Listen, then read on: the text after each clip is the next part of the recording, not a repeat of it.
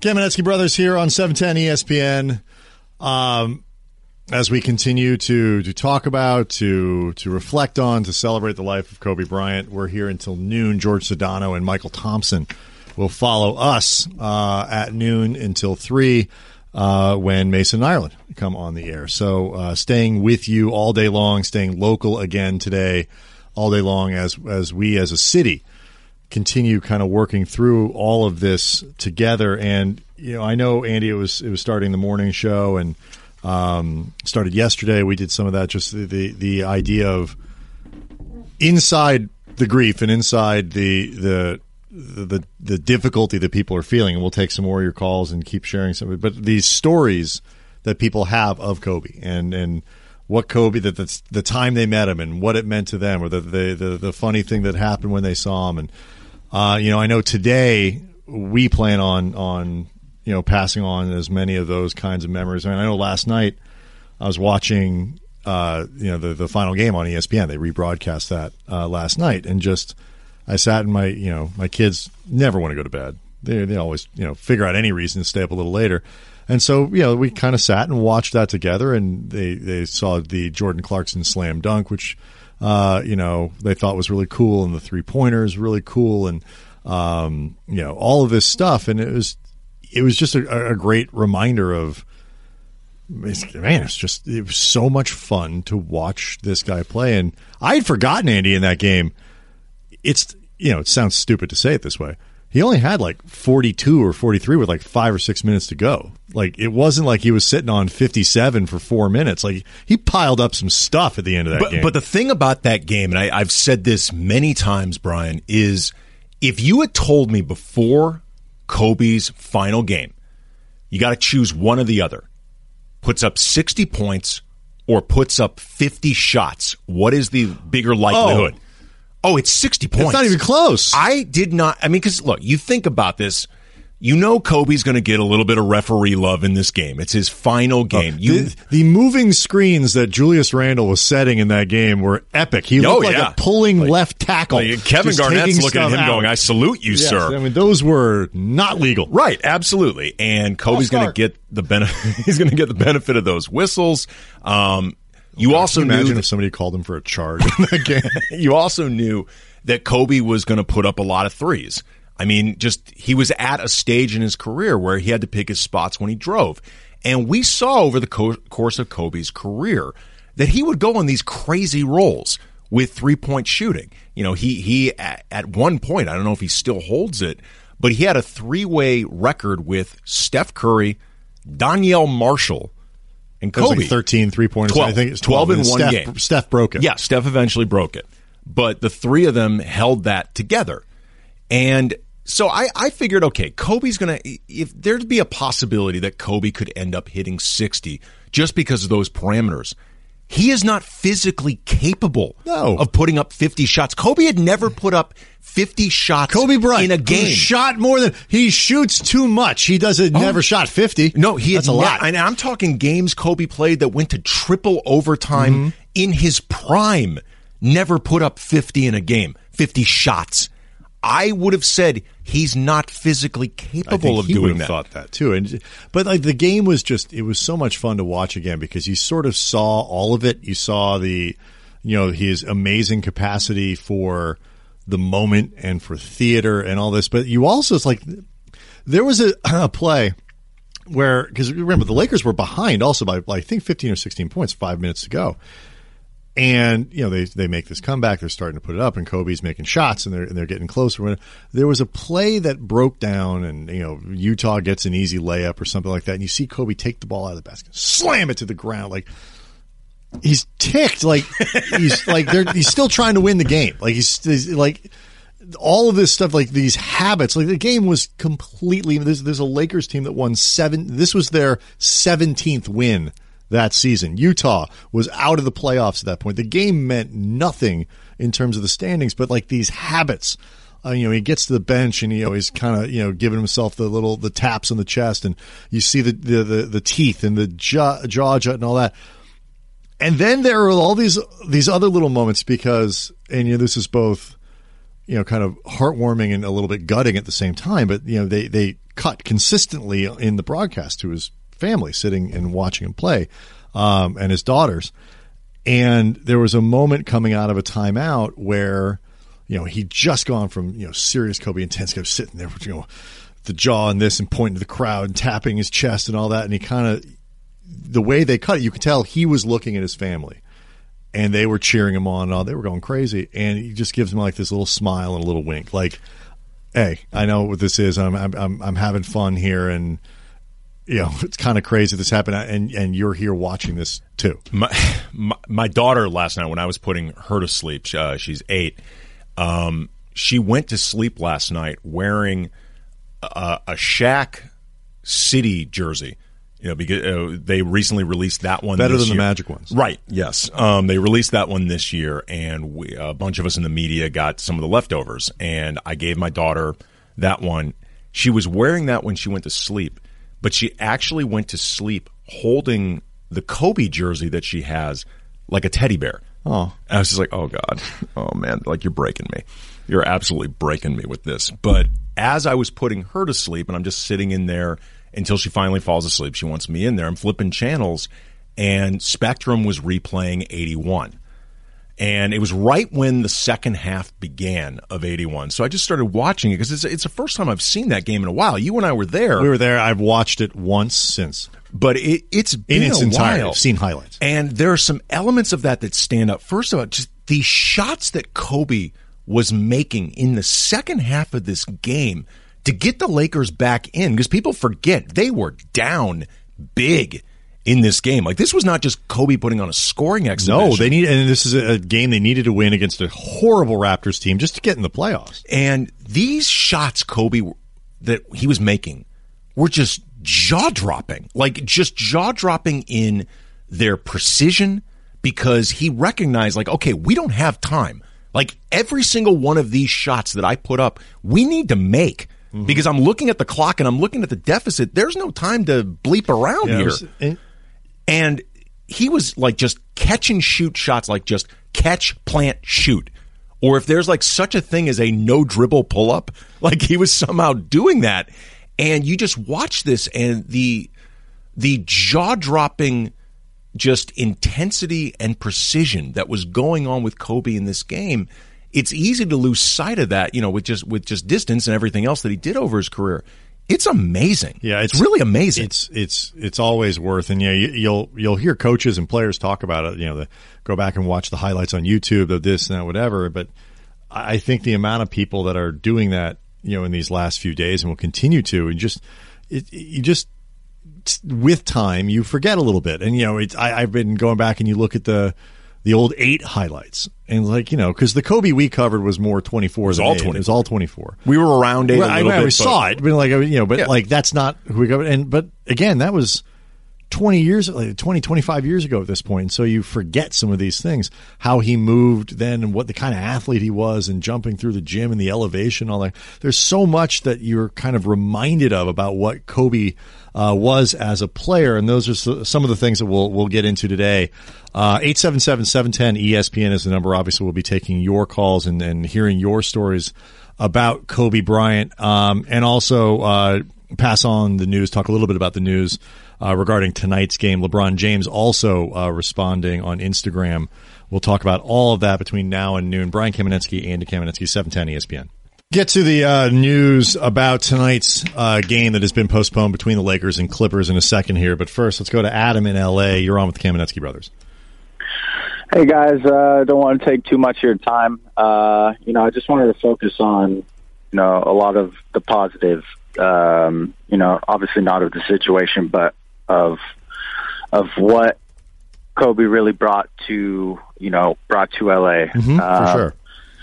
You know, I'm I'm 26 years old, born and raised in El Segundo, California, and uh, if people don't know that, that's uh, that's where the Lakers my home base is for practice, uh, and it always has been. So, you know, obviously, I had to go to their original spot uh, where they practice, and you know, obviously their new UCLA Health Center is is amazing, and all the love and support out there is is amazing to see. But you know, I just went and, and stood outside the Toyota Center for a while because, you know, I, I had the opportunity to uh, watch the Lakers practice a couple times, and you know, I'm a I'm a low level professional soccer player, and growing up watching him,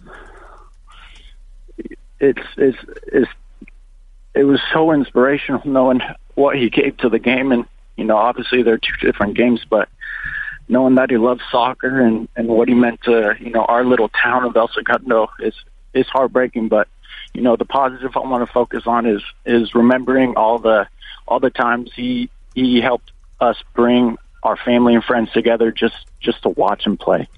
And, um, Adam, thank, thank, thanks so much for the call. And I, this is, I mean, we know this, you know, because you know, we we've covered Kobe. We've been, you know, we started the LA Times blog back when blogs weren't quite, you know, nobody really were, knew what they were, and deep fan interaction, which was always an interesting process and all that. But like you, you, you, it's easy to forget doing what we do, where you're kind of connecting the athletes and you're, you're, you know, we're as interactive with fans of athletes probably most journalists are more than most journalists but you still kind of forget like what makes these guys resonate and why our athletic heroes are so important to us and what they inspire and all that. And we've we've heard so many stories like that, uh, Andy, in these last couple of days of, of how Kobe inspires people and why Kobe inspires people. And it's really it's it's cool to hear. Well, particularly too with Kobe and, and, the arc that he had over his career and the ups and the downs and the controversies and for people that were fans of Kobe the entire time.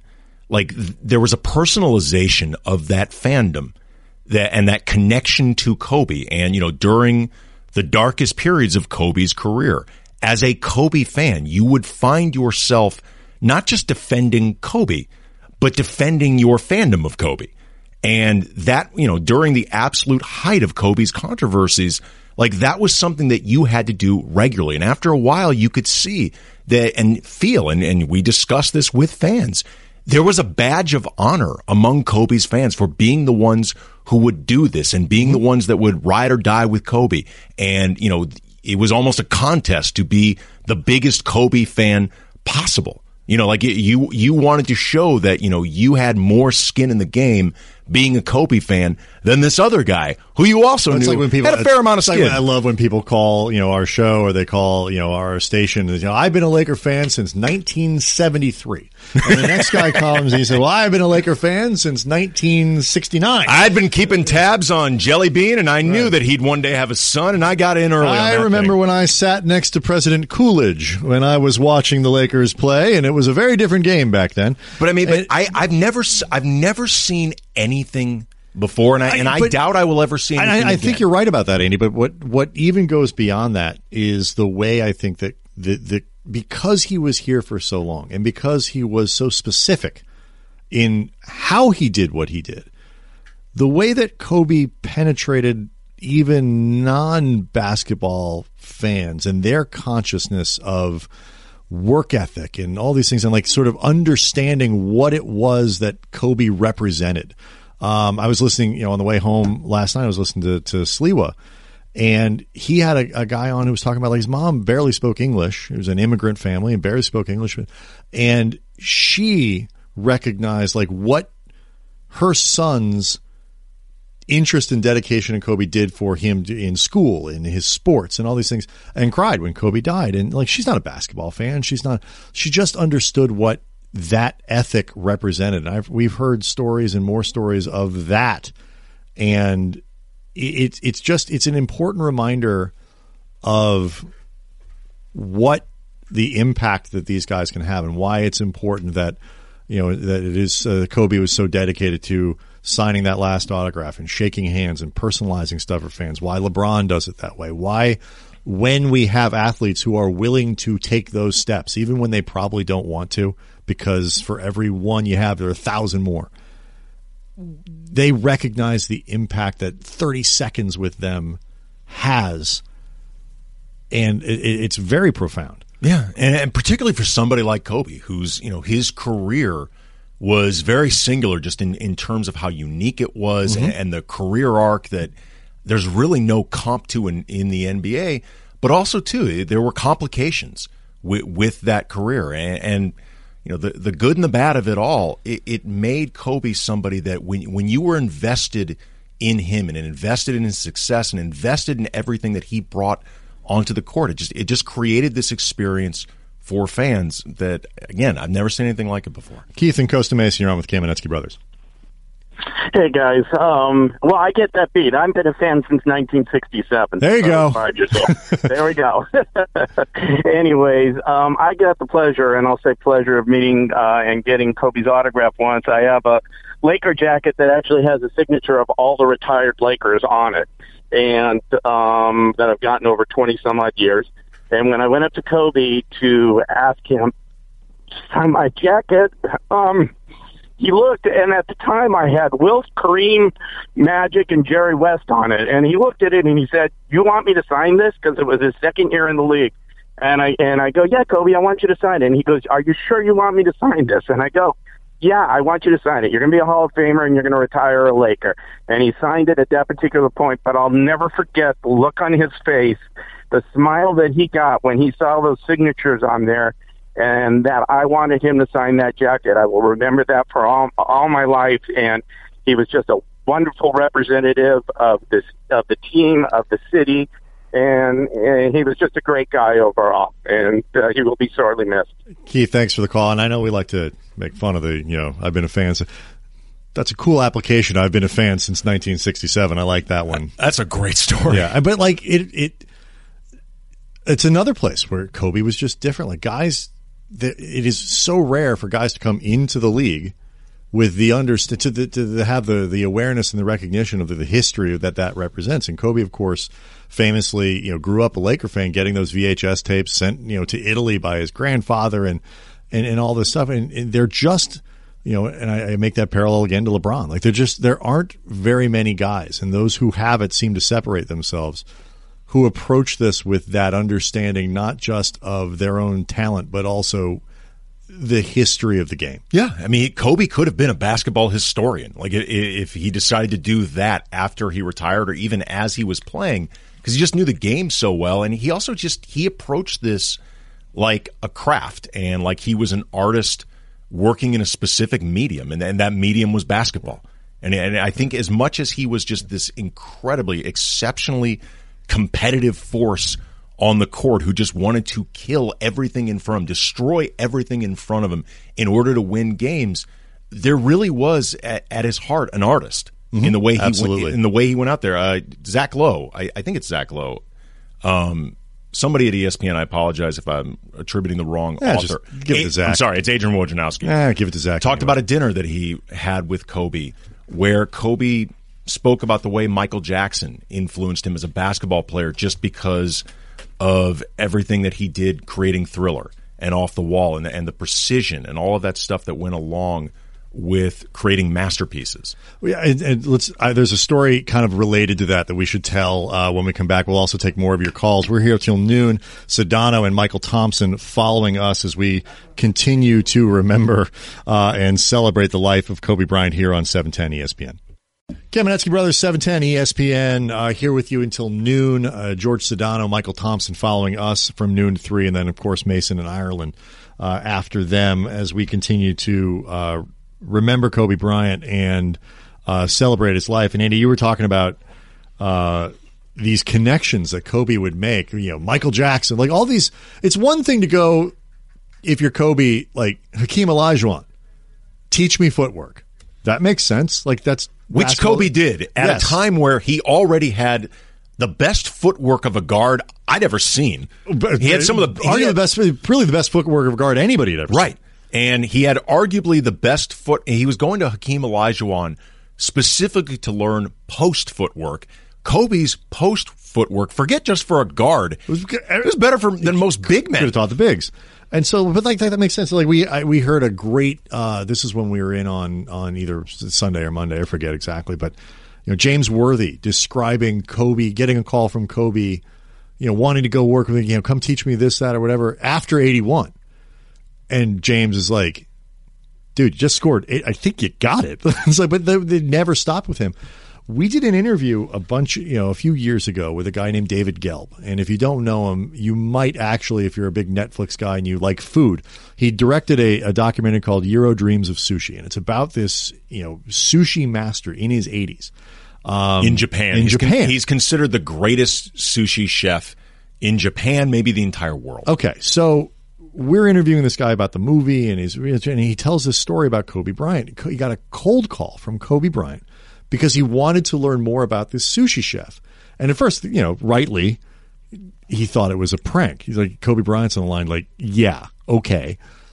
But it wasn't. It was Kobe because he wanted to learn about this chef. And you're like, why is Kobe calling about a sushi chef? But then you stop and you think about it, Andy. There are very few things in the world of, of food that are more precise, that are more exacting than sushi, than the making of this. And this guy was a craftsman in every way. And then all of a sudden you're like, oh, now I know why Kobe's. And also, too, the obsession. I mean, Yes. there was the obsession on the part of Jiro just to, to take something that on its face is, is very simple. I mean, sushi is a fairly simple food. it's rice. It's a slice of fish. Right, That's it. exactly. But just what constitutes the best in that? What constitutes perfection in something like sushi? But also, too, Kobe was interested in learning more just about the process of making that documentary because Kobe was starting to move towards that period that, you know, we saw a lot of after he retired, but we even saw bits of it while he was still playing where the storytelling was a thing for him. You remember, I mean, it began really with that Spike Lee Kobe doing work, Mm-hmm. you know, which Kobe was very involved in, and they had the the documentary with Deep uh, Deepak, not Deepak, Uh, Gotham, Gotham Chopra. Chopra. Gotham Chopra. That, if you recall, Ramona was talking about this yesterday. They had a version of it with everybody talking about Kobe. Kobe said, "We're scrapping that and we're redoing this where I'm the voice." And you know, it felt very Kobe that Right. that would be the way it would happen.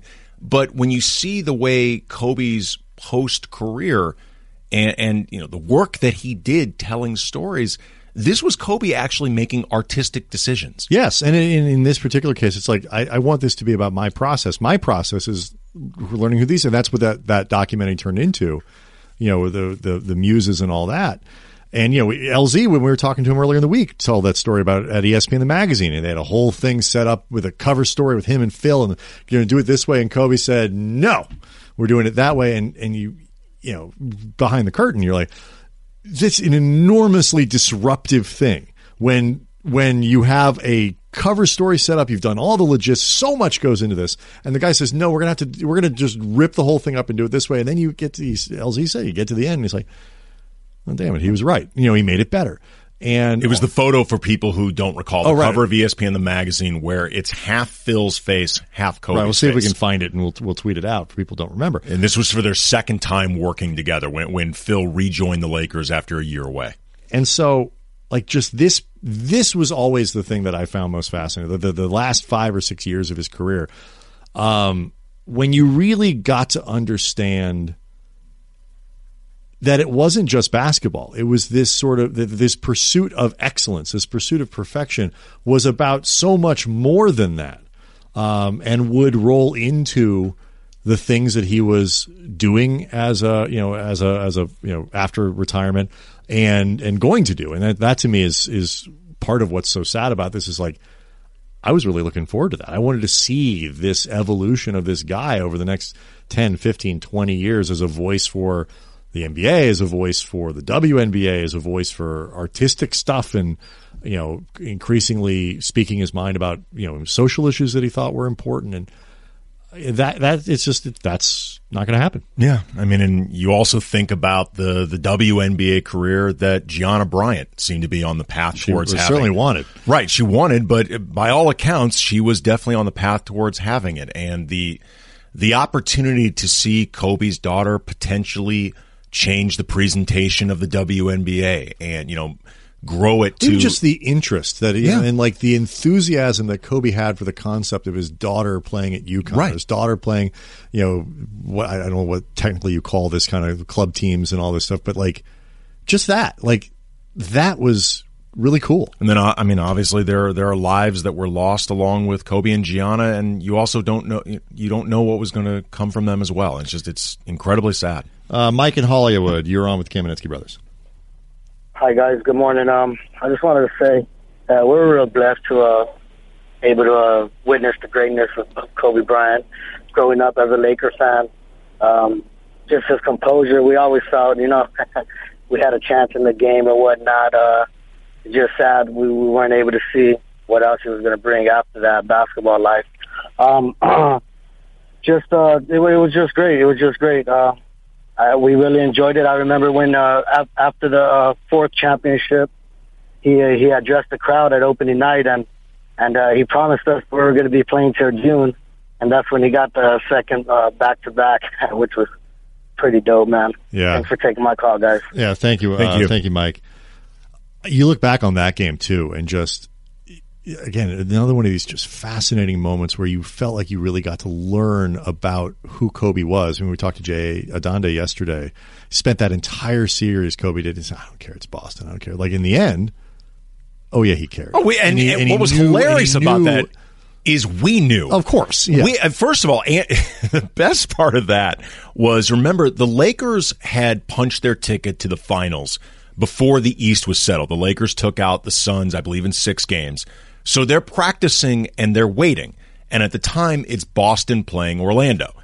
And, you know, we're all doing the normal thing, which, you know, you ask the really stupid question of, you know, do you have would a you pref- like to play? Uh, Do you have a preference as to who you play? I mean, it's just a really dumb, cliched question. Everyone's just saying the standard doesn't matter. They're both good teams, like, uh, all down the line. Till you get to Andrew Bynum, who, God bless him, had no filter whatsoever. Bynum says, "Oh, we want Boston. Yeah, all of us. We want those guys." We, you know, I mean, we'll and we knew that because they lost to those guys two years ago in a humiliating But fashion. when when Kobe in that press conference afterwards, he, he showed a, a vulnerability and a, and a humanity about like how much this meant to him and how difficult it was for him to perform with something that he wanted so badly. And like that, it was one of the first moments I feel like where like I could be like, okay, I recognize that in myself. Like you want something so bad that you you can't get it at the time.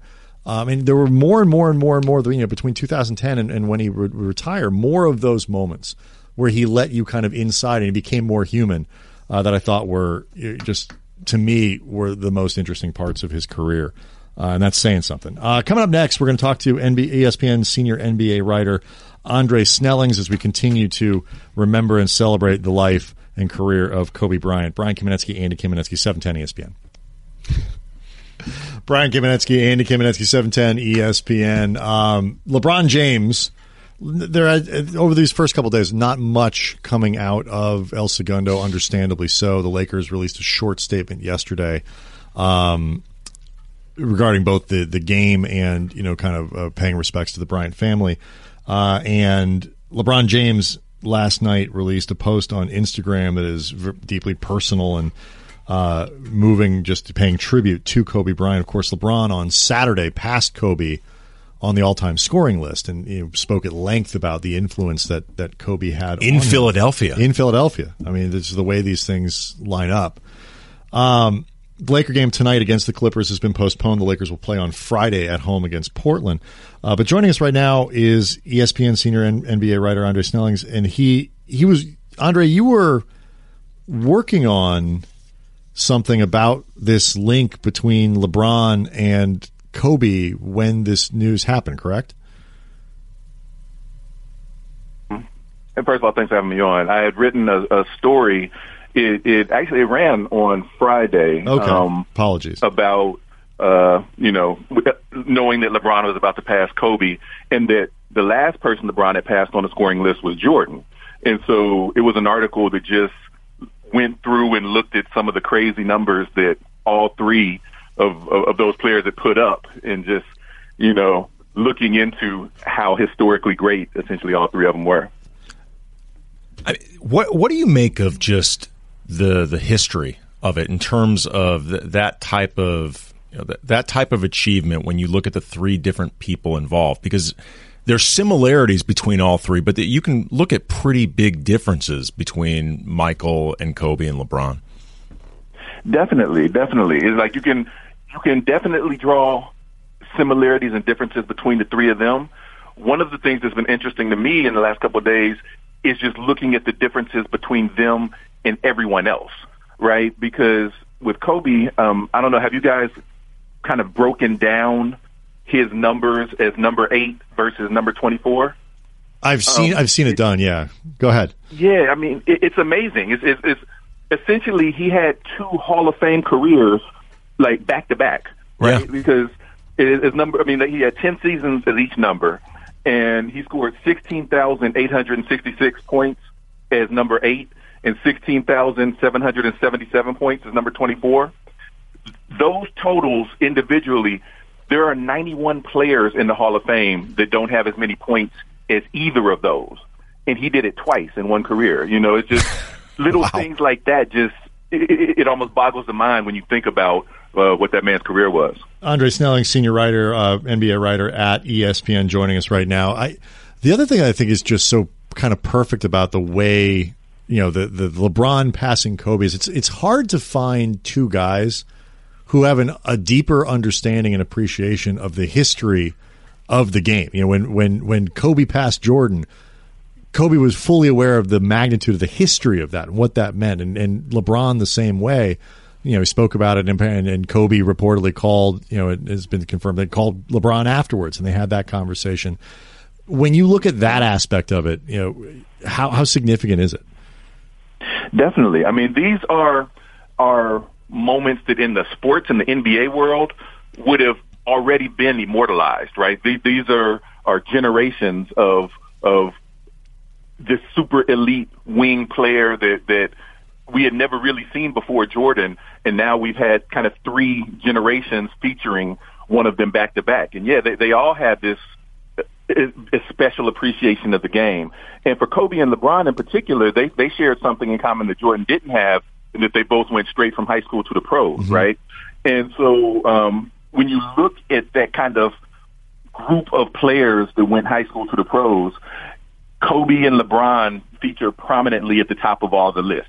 You know, Kobe, LeBron, uh, KG, and Moses Malone are the only uh, preps to, to pros players that, to score at least 20,000 points.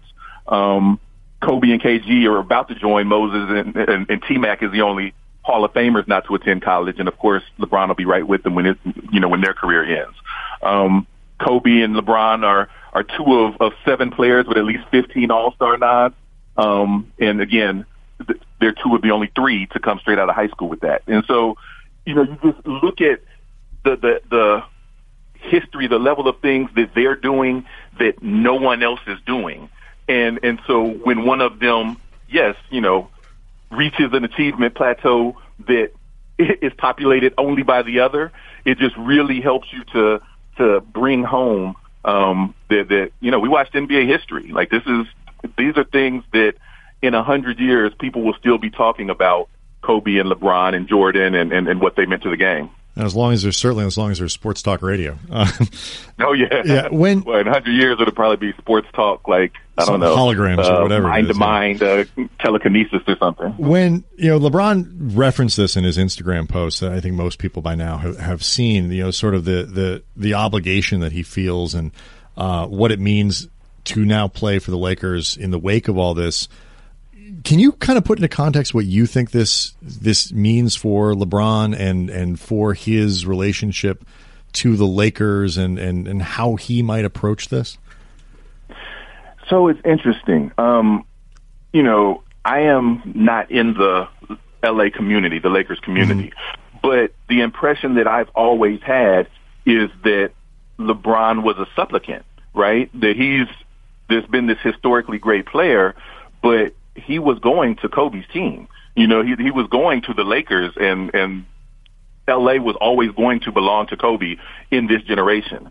And so the timing of this whole thing, you know, with, with LeBron passing Kobe on the scoring list, um, the, the night before the, this tragedy, it, it, it has the potential to, what I'm hoping happens is it has the potential to kind of let the community wrap their arms around each other, including LeBron, and, and, and, and allow him to, as, as he mentioned in his Instagram post, kind of really take the baton and say, you know what, I, I feel responsible for for your legacy and already had responsibilities for bringing the, the the great franchise back up to the promised land. So, um, I'm hoping that it's a positive, that it's something that everyone can kind of come together on, and that maybe it doesn't have to be as much Lakers fans, then Kobe fans, then LeBron fans, and it can just be one big group of people that are all kind of celebrating the same thing. Andre Snellings, senior NBA writer at ESPN. Uh, thank you so much for coming on. We really do appreciate it. Thanks, Andre. Yeah, thanks for having me. You know this this is something that I think Andy will will develop over the the next weeks and months and years. But like if I think the Lakers are fortunate because there's nobody in the league that's better equipped to be able to, I think, understand and handle that uh, obligation going forward than LeBron James. Something we can talk a little bit about uh, coming up next. Brian Kamenetzky, Andy Kamenetzky, 710 ESPN.